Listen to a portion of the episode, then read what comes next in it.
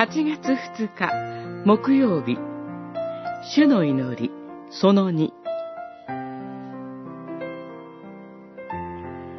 私たちの父よマタイによる福音書23章。だがあなた方は先生と呼ばれてはならない。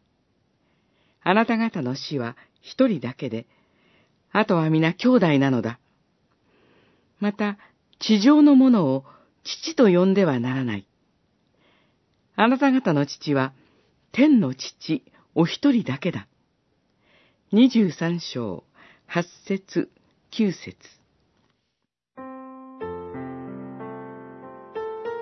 例えば、教師が生徒に、ここを直せばあなたは良くなる、と話します。親は我が子に、もう少し努力すれば必ず良くなると熱く語ります。けれども、語った本人は口先だけで自分はしていないことがあります。上に立つ者の立派な言葉は、その人自身の行動によって試されます。主イエスは、父とも呼ばれた立法の教師の偽善を暴かれました。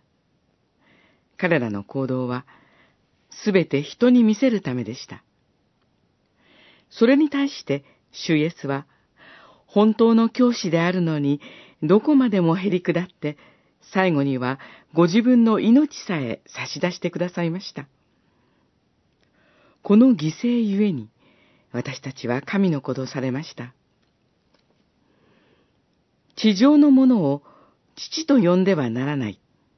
という主イエスの言葉は、地上の家族を相対化させ、血のつながりを超えた家族の存在を示します。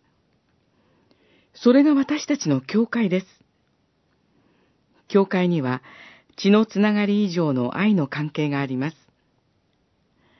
一人で祈るときも、それは孤独な祈りではありません。主は、私たちの父よ、と祈るように教えられました。私たち。小さなこの言葉は、私の壁を越えて、共に祈ることへの招きです。